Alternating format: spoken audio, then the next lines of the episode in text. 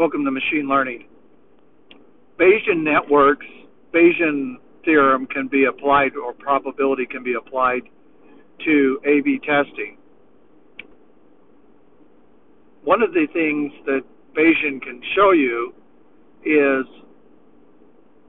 what probability increase one category has over another.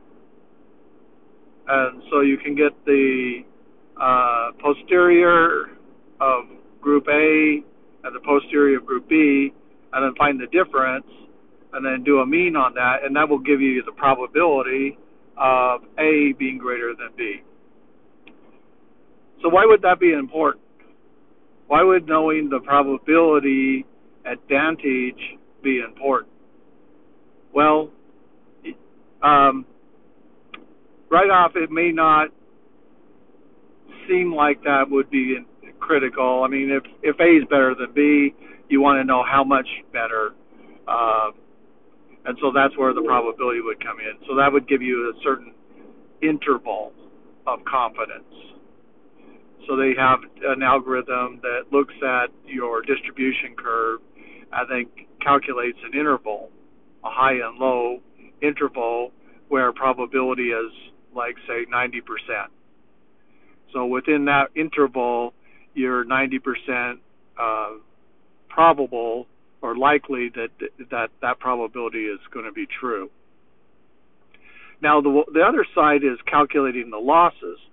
And I found that one kind of interesting because in risk management, one of the things that you're trying to do is minimize the daily loss per day. So you, you know what the probability of loss would be within a certain confidence interval, um, which could imply that they're using some sort of algorithm that looks at the distribution and the probability on that distribution and then getting a confidence interval. And then you're looking at how to balance that portfolio out against risks so you minimize the amount of loss per day in dollars that you would occur on your portfolio. And so your goal is then to uh, try to sustain your portfolio value.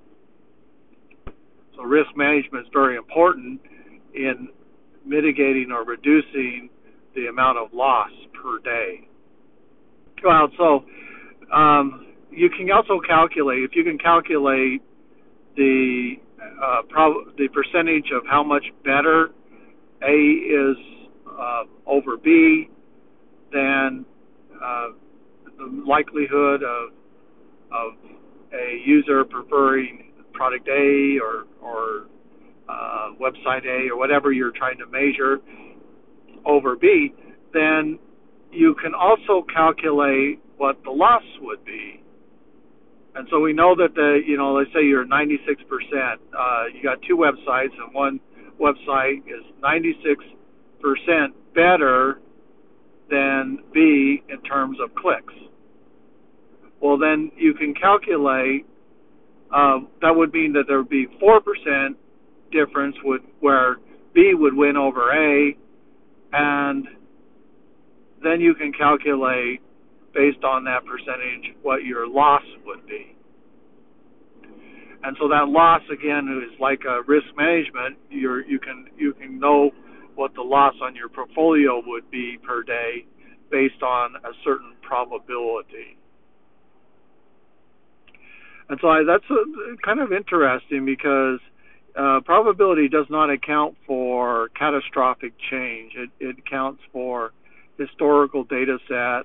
Um, and then if something like a meteorite hit the Earth, or there was an asteroid that hit Earth, or a comet, uh, you know, those are catastrophic events which are not in the data, and so the model won't respond correctly to that prediction uh, until data arrives where it can then use uh, the prior data and then the new data.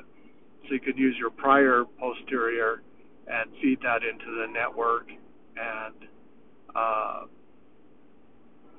and then you can also calculate using your beta to calculate what will your your if you know the prior beta, you can feed those the A and B into your um, posterior equation.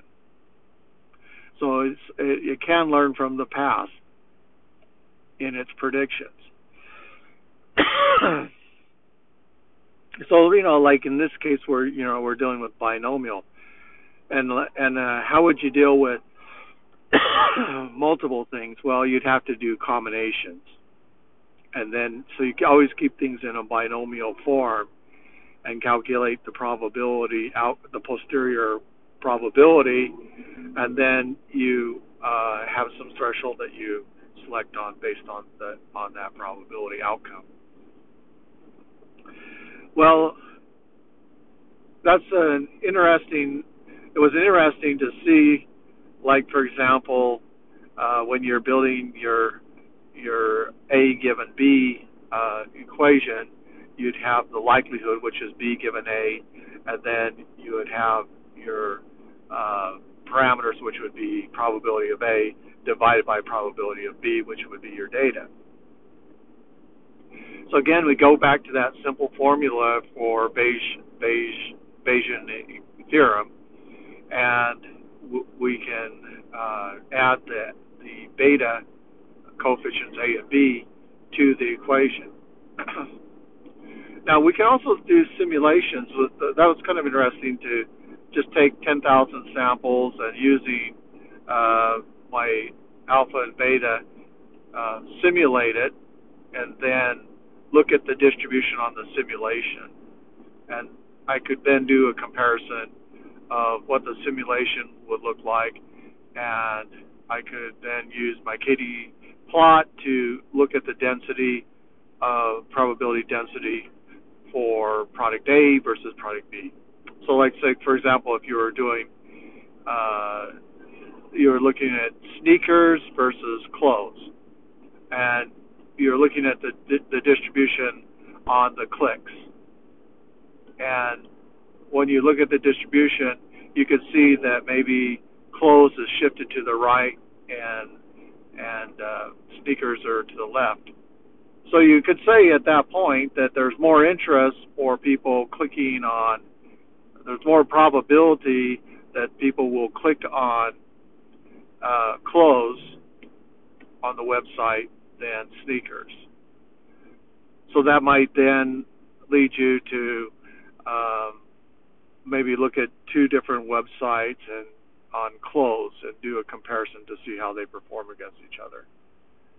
So probability is important for preference.